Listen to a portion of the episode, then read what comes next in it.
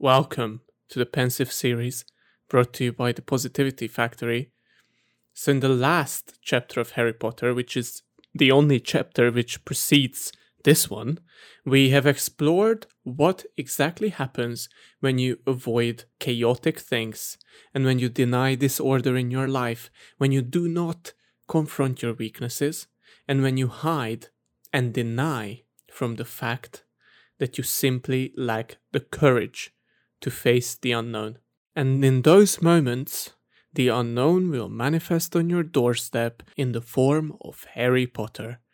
With a thin scar on his forehead, it will serve as a constant reminder of how abnormal, of how you hate the abnormal, how you have fought your whole life against it, and how you are forced to see the only quality remaining of your sister that you despised, and secretly, deep down, very much envied. Yes, in this chapter, I think it's time to speak of Petunia, because in the previous chapter we learn how Mr. Dursley operates, but he is just a man. He is just a man with a terrible attitude and a terrific upbringing, probably, but Petunia is untapped potential.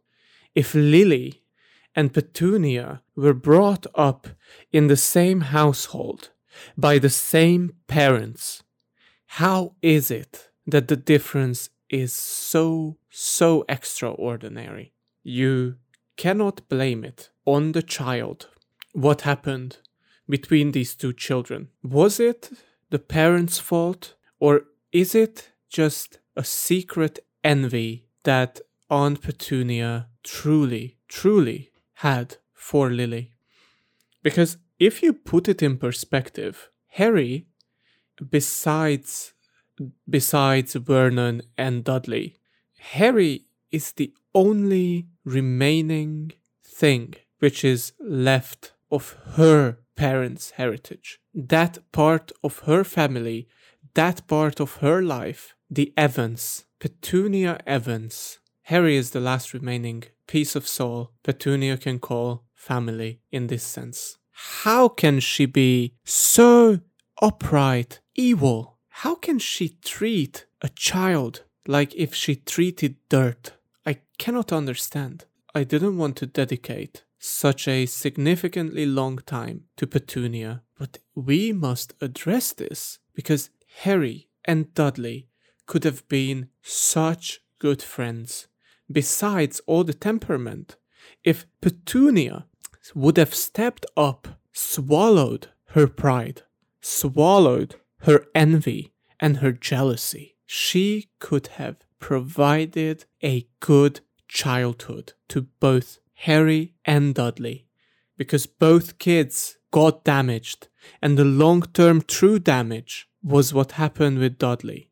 Because Harry at least got a get out of jail card at the age of 11, whilst Dudley was stuck there, and we see how this how this boy becomes almost a man and is simply so damaged that he is the bully in the neighborhood the abuser because he was abused psychologically. He was always treated superior and he always and he never had to fight a single moment for his own survival. Never. He got everything he ever wanted and he was never to blame because there was a punching bag literally a punching bag in the house available and allowed to be punched by his own parents, and that punching bag was called Harry Potter. What a terrible, terrible parentage this was. I,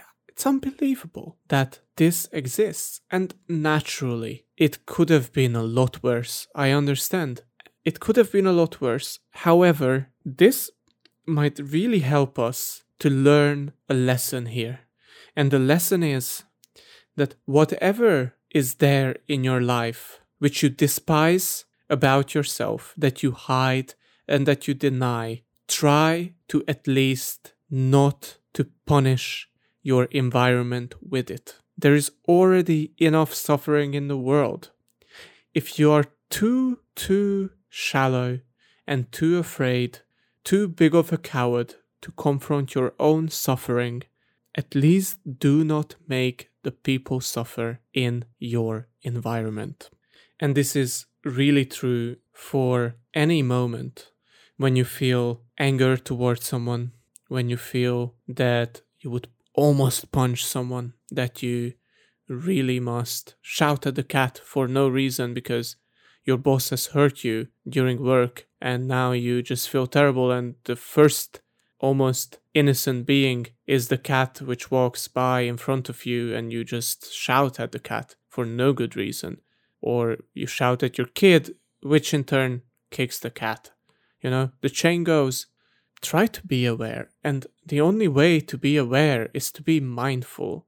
So i really encourage you that the next time you have the opportunity to become aware of a strong emotion which is rising up and filling your consciousness, try to turn your attention around and try to observe what that emotion is, because it is a pattern of energy and it is up to you how you fuel it or deal with it. But try to avoid causing more suffering in the world. You are doing yourself a favor and you are doing the world a favor only by being mindful of your own behavior and be proud of yourself when you manage to actually conquer these emotions because this is not child's play.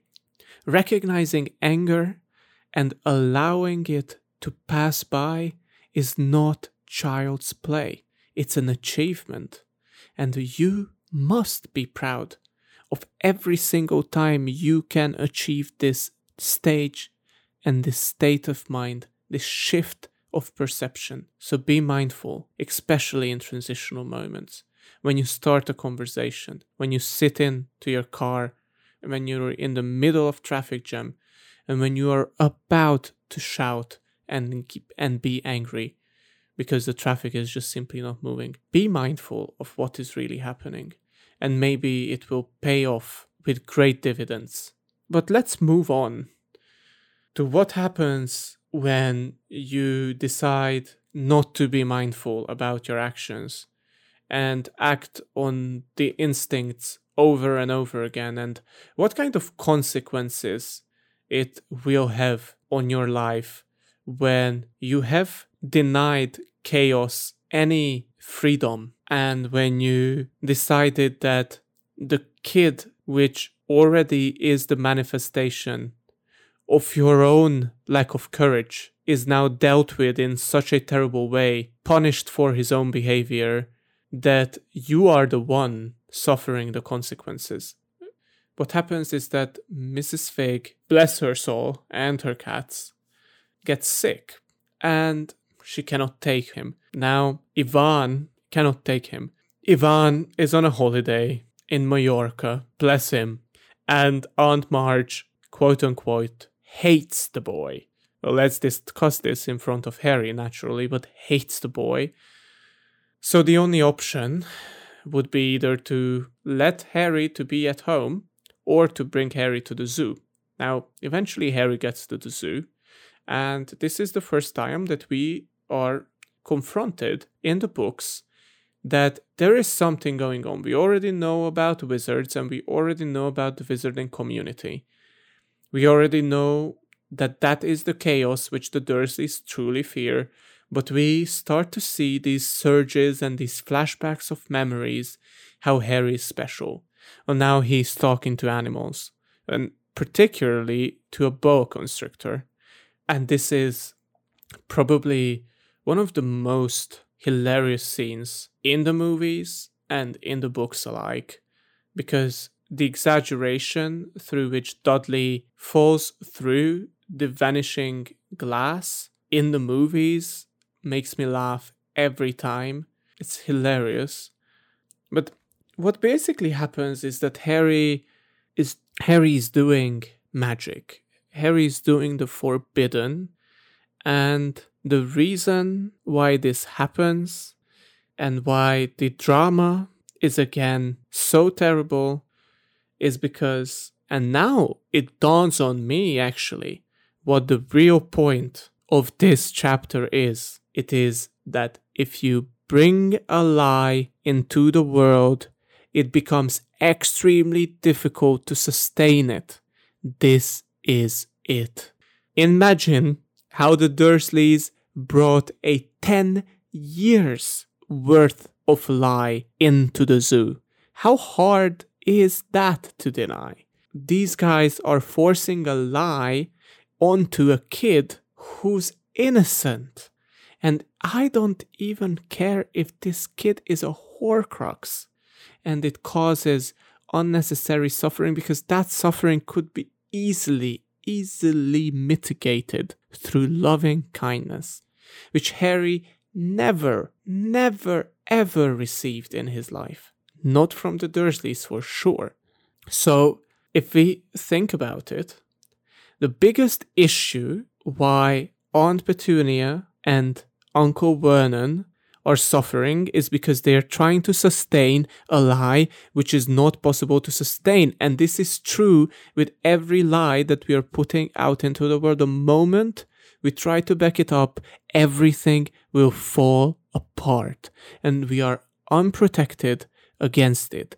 It is our actions which will lead us to our own demise and if and if we try to maintain the lie we are going to fall. This is almost axiomatic undeniable.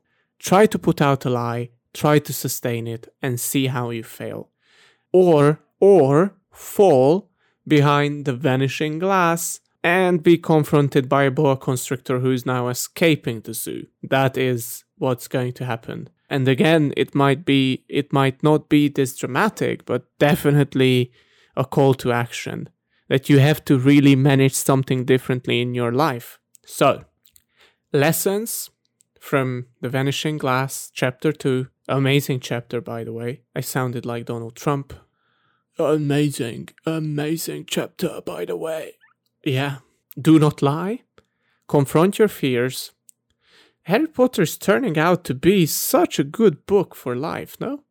I mean, like, you know, reading these self help books, read Harry Potter and you will get way more life lessons out of it than what you need for a lifetime.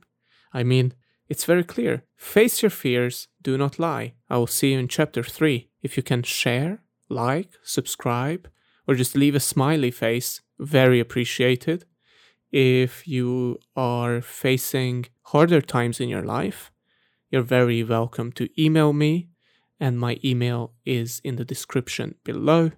I will send you guided meditations to help you out of your slumber.